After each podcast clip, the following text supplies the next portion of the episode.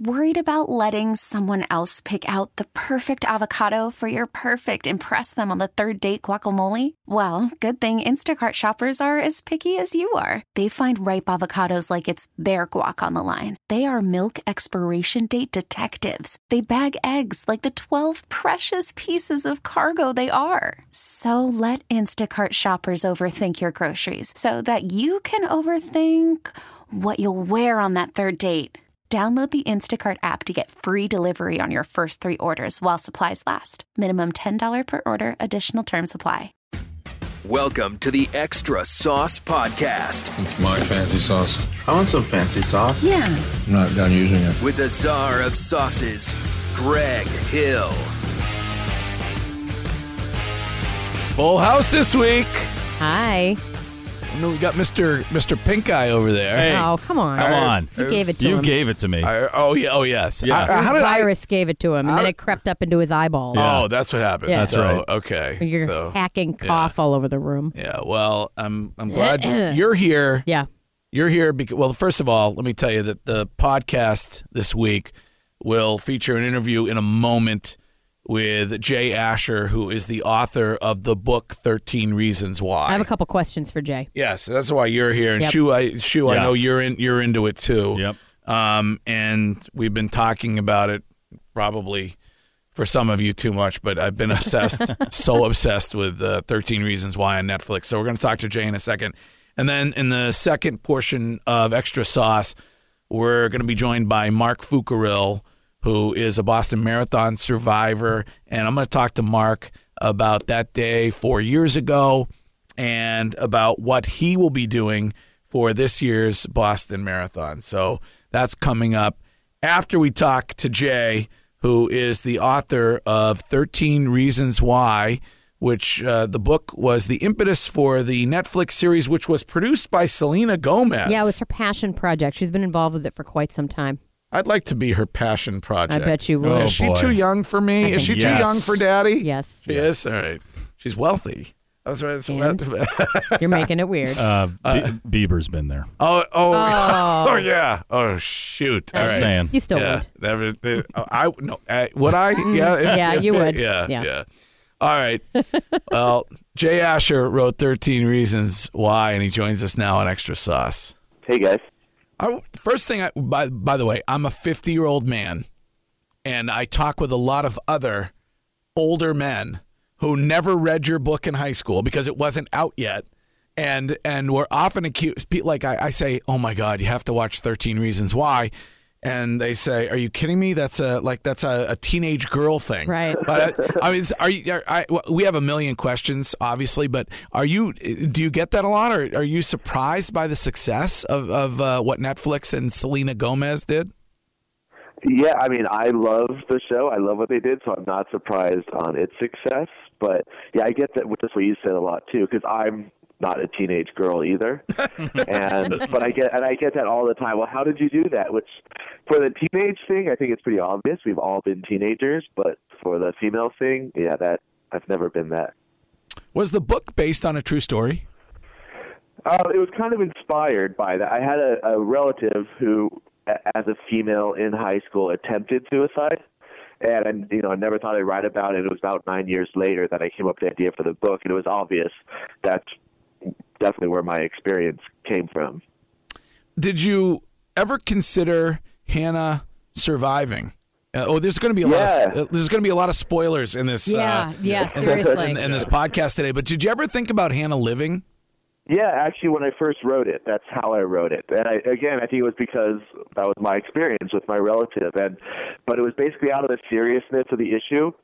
We decided we can't show any sort of second chance for anybody, for the for the people left behind, or for her, even though there were people that cared for her. And we thought it was more responsible to show the finality of a decision like this. Is that why it was changed from the book? She killed herself with pills, and in the the show, it's razor blades. Is that why that was changed? Yeah, kind of as a, responsibility. What you want to show the pain of it. You would you know to not glamorize it at all and show the pain of it, the pain of having people find you, which of course isn't shown in the series either or in the in the book either. But all of that. This is not an easy thing in any way for anybody involved, and and it shouldn't be presented that way.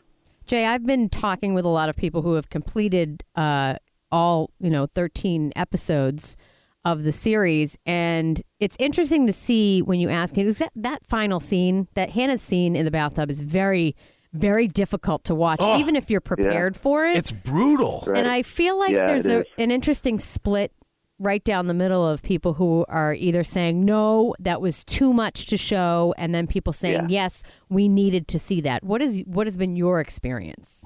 Yeah, and I knew it was going to get that response. Just like that's kind of the exact same response with the book, even before people even read it. There, you have a lot of people, mostly adults, saying it just shouldn't even be written about. It's a, it's a, it's a topic that we know is out there, but we shouldn't even talk about it because you never know the sanity of the people reading it. And Oh. basically, what they're saying is just like what people are saying with this series. It's it's so uncomfortable to talk about that issue at all. And so, you know what? Let's not. That way, we don't have to get into it. Mm-hmm. And but it's happening, and and sometimes you need to face it. Sometimes you need to be made uncomfortable. And one of the, I did this last night. I didn't even know this stuff was out there because I'm also a middle-aged guy. I never, you know, when I was reading books or watching TV shows, I never did these things where I would film myself watching them. Right. But there are so many yeah. YouTube videos with react. They're called reaction videos or whatever, where they wa- show themselves watching. And when you see people watching that scene, like they're crying, and th- they should be, you Yeah. know. And if that's somebody who, for whatever reason, might be suicidal right now, and to see them cry, to see them see the pain of that, like you want them to see that. Did you, when the book came out in 2007, did you actually get uh, a lot of crap because you were writing about this topic? Yeah, I mean a little bit, not not a ton, and it wasn't and and the crap that was given usually didn't come to me directly. It would be where I'd hear about the book being banned somewhere, Yeah. and and it's been banned or attempted to be banned quite a bit. Um, usually because of the subject matter, sometimes because of the subject matter of sex. Just you you talk about sex in any way, even though in the book it's definitely not glorified. Um, people don't don't like that, and usually that's why adults try to take it out. And again, it's not that they don't realize this stuff happens, but it's hard to talk about, so they'd rather not.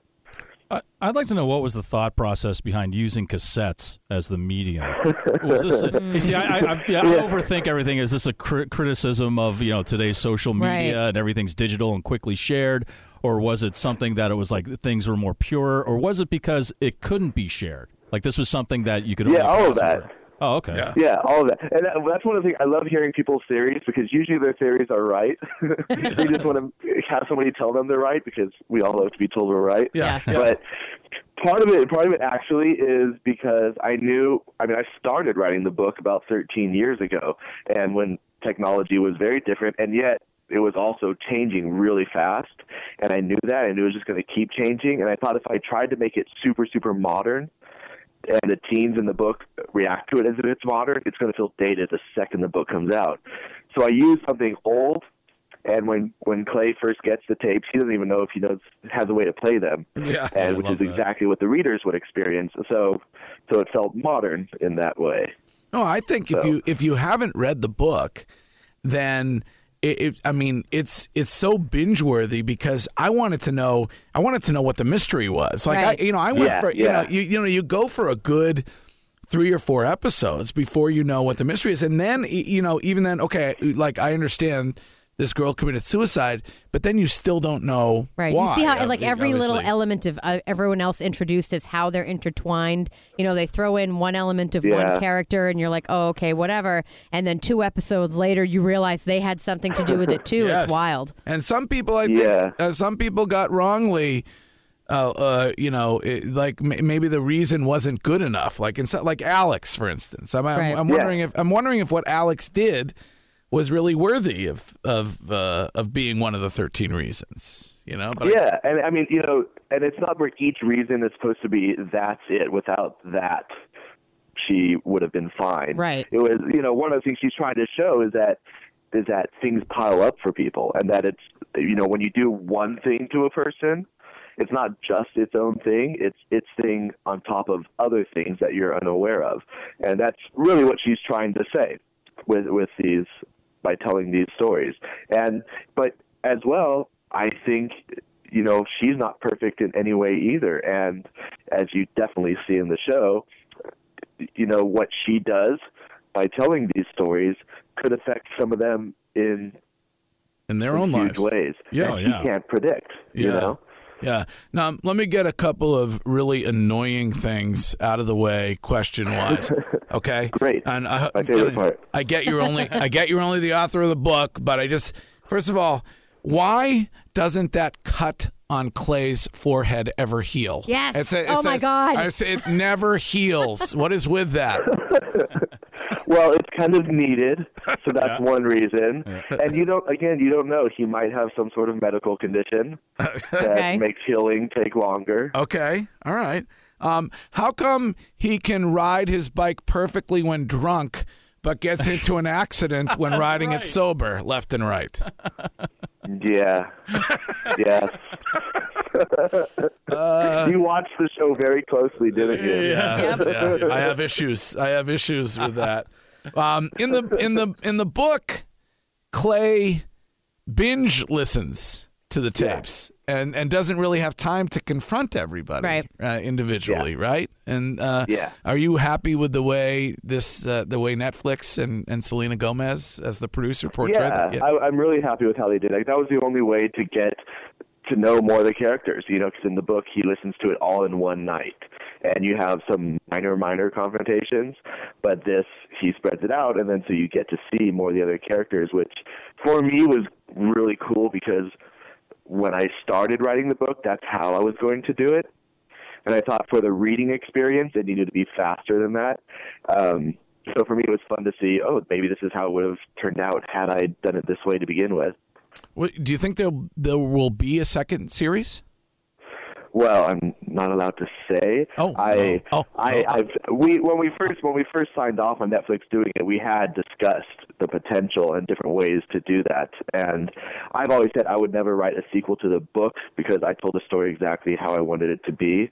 But there are definitely things I'm curious about, and I think this would be a way to kind of explore those things and, And- still leave the book on its own. And Jay Cash always makes you curious, more curious than you would Cash, be. it, it helps. Cash, Yeah, yeah. Having a kid helps. Yeah. Go, yeah. Season two would be awesome. well, that's I, uh, good because the one thing my wife said at the end, when she watched it with us, was like, "Well, what's going to happen to Bryce?" Yeah, Right, yes, he yeah, needs to go to She jail. wanted, she wanted to see some justice. And I kinda, you kind of assume that that's going Right. to happen. and, but and she- it would yeah. be nice to see some justice after what we see in society happen to somebody like Bryce. Yeah. I think. I mean, honestly, I think for Netflix, this is this is their most important series yet, and I, and I think it's it's amazing to me the because just as an as an adult, I think you don't realize when we were bullied, like when I was bullied back in the 30s when I went to high school, um, it was you know it was not it- the social media aspect.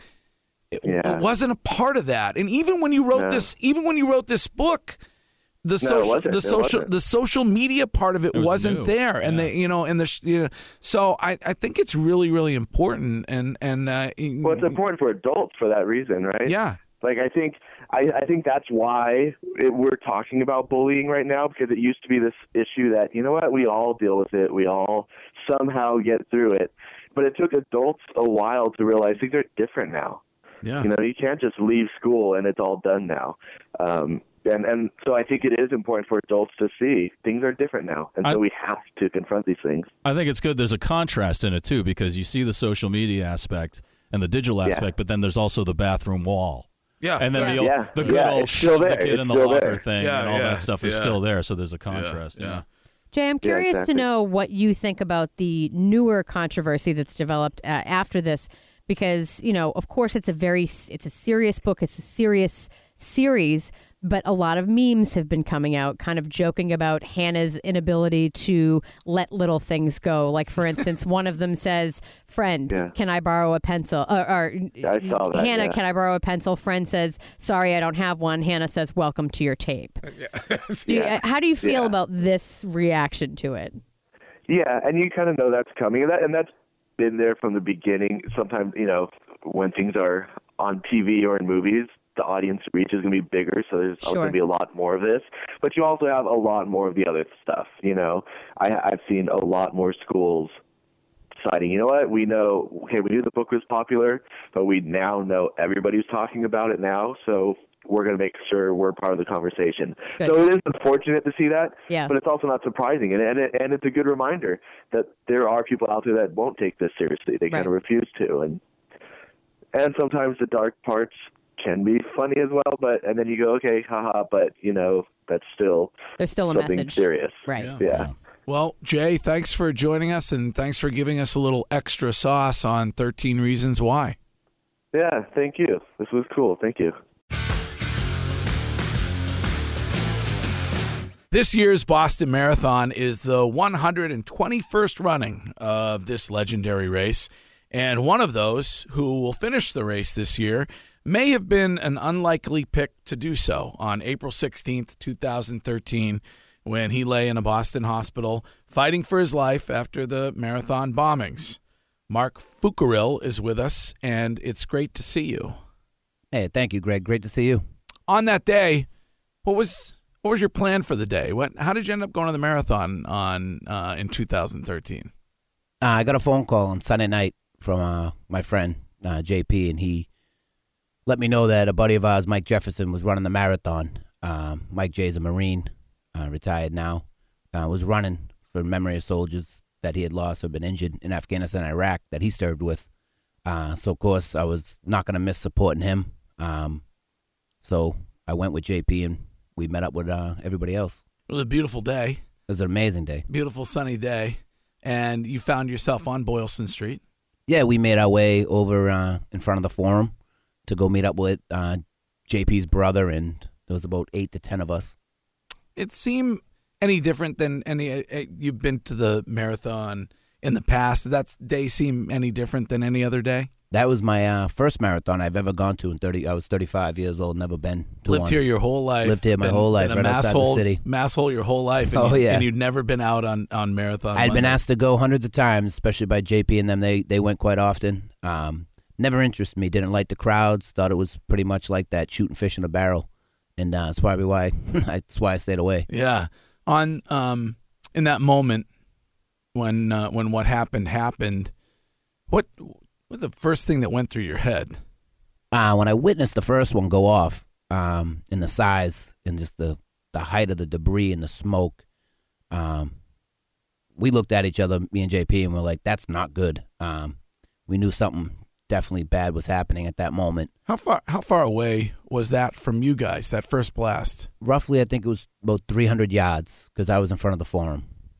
So you guys are like, shit. This is, is Yeah, you can see the not- size of it. This is not good.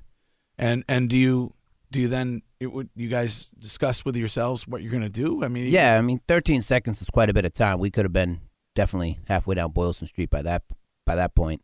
Um, we looked at each other and said, "Where do we go?" And uh, I said, "I don't know." I said, "Those people are going to need help. There's going to be a lot of people that are hurt there." Uh, there were people running by us, and a buddy of mine yells, "Get in the street!" And uh, that was the last thing I pretty much remember until I remember waking up, looking at the sky, and it was all gray. And there were, you know, I, I think we, we we all every time we we think about it, we we see photos of it, we see footage of it. I think we're all amazed by the courage of those who ran ran toward those bombs and came to help. And and was that really the first thing as you're looking up at the sky, you realize that that there are there are runners, there are bystanders, there are people there that are trying to help.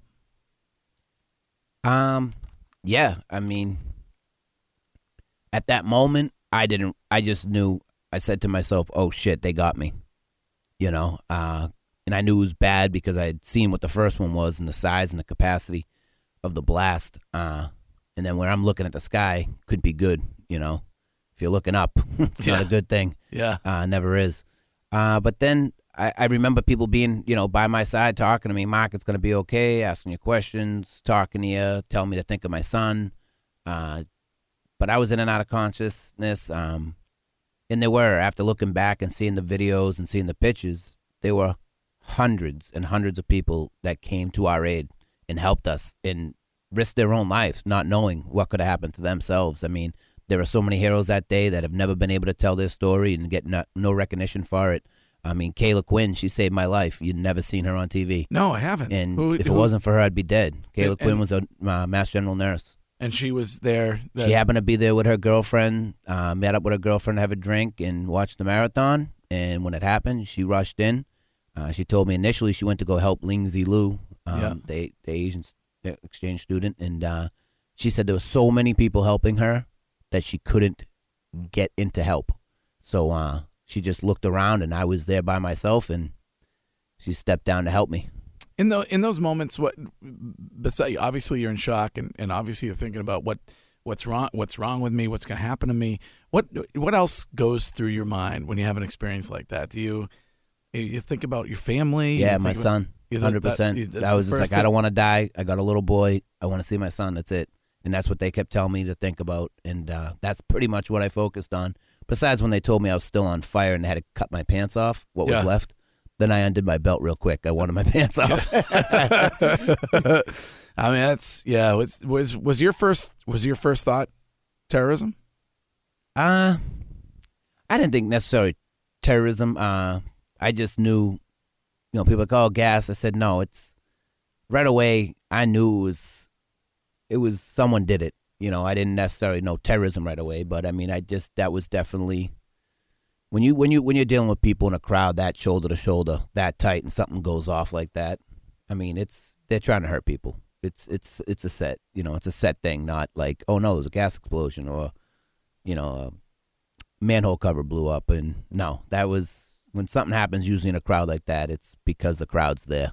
How quickly did they get you to an? Did you did you go in an ambulance? And you know, some folks went in, you know, cruisers and and uh, paddy wagons and things. How, how how did you get to the hospital, and how quickly did you get there? That's what um I was in. I was in a paddy wagon with uh, Roseann Sdoia and uh, Mike, the firefighter, and um,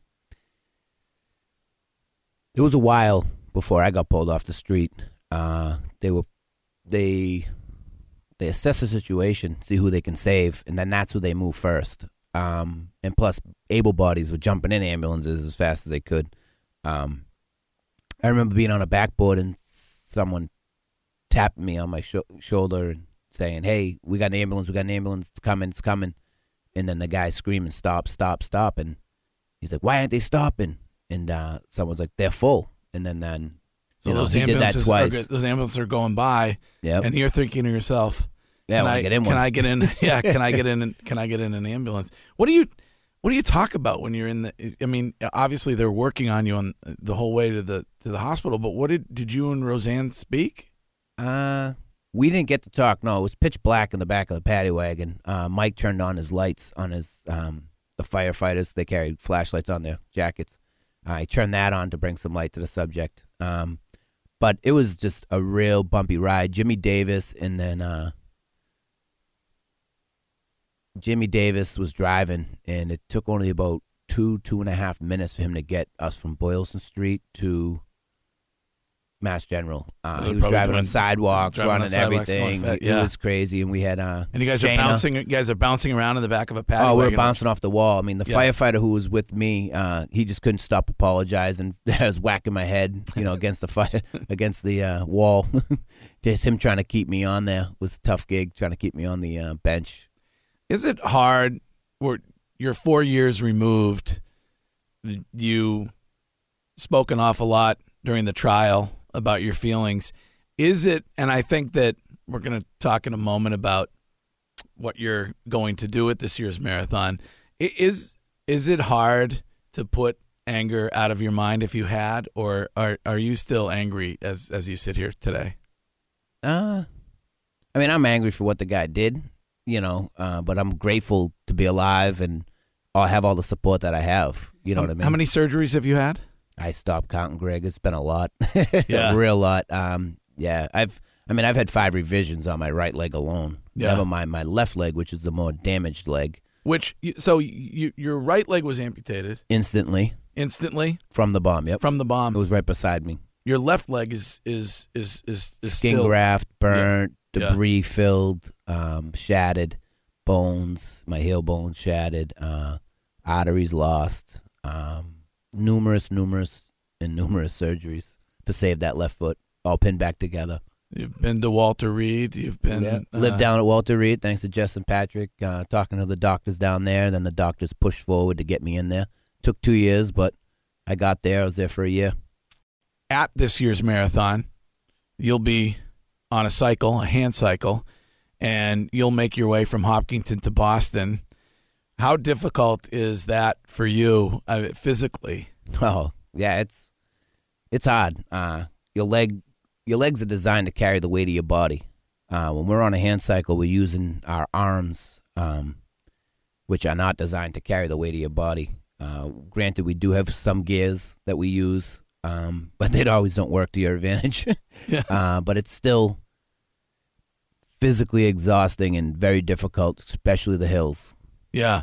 Well, Marc, you're talking to a guy who nearly dies when undertaking a 5K once a year for the Greg Hill Foundation. So I can't imagine the the the physical activity involved in hand cycling your way 26.2 miles.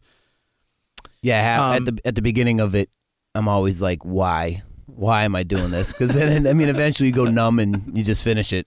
What's it like when you cross the finish line after everything you went through there? And when when you see when you go by where Forum was, what what what, what goes through your head- yeah, I mean, I don't know if I'm like an odd duck or something different about me. Well, You definitely you definitely are an odd duck, and Yeah. you're a little. It doesn't. It doesn't really phase me. It, It doesn't? No, I Do mean, you think back about that about those bombs going off? And- I mean, I get asked about it. I have to tell the story quite a bit, but Yeah. uh, nah, I mean, I just got a, I got a lot of stuff on my plate. You know, I'm busy, and uh, we've, you know, most of us survivors from that, you know, have uh, replaced like that day with just so many other events that we've gone through and all the support and our own events that we do now in, in, in camps and different things that we work with and organizations. Um, I mean, I think we just we fill it with all the happiness and all the good things out of what happened, more than thinking about that day. there are going to be about 30 hand cyclists in the race. Last year, it was upsetting to you and to others that there was no acknowledgement of hand cyclists when it came to completing the Boston Marathon. No, no medals, no acknowledgement by the announcer. In fact, there's a question about whether an inappropriate comment was made by that announcer when some hand cyclists were, were crossing the finish line last year. Yeah, um, yeah, it was upsetting. Um, and they don't, yeah, they don't recognize the hand cyclists. Um, there hasn't been a cash prize like there is for every other event. There isn't any wreathing, uh, reefing, Yep. Wreathing. Wreathing. yeah. Yeah, no wreath. um, and no national anthem. I mean, the guy who won last year, he's a he's a military man, you know, and you don't play his national anthem. Who fought for our country, lost his leg for our country, risked his life and freedom, you know, for our country, sacrificed everything, family, to go and fight, and they didn't even play his national anthem, which is our national anthem. Why has the have have I know you've asked the BAA, as Yeah. have others. Why?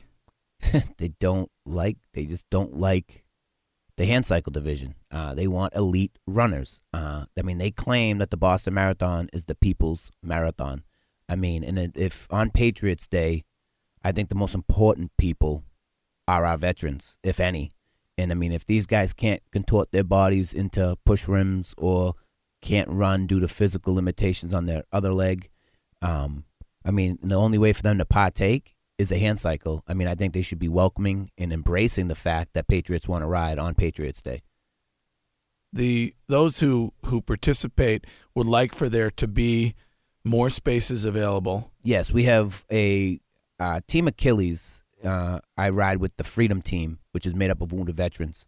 I mean, we could have filled another 20 more spots. I mean, we, we go to New York and we do 50 guys. We go to LA, we got, you know, another 50, 70 guys. I mean, it we could fill as many spots as they want to give us. There's this week there was an acknowledgement by Tom Grilk that he had offended some and there was an apology. Is that good enough? Uh, it's a good start. I mean, that's pretty much the start of it.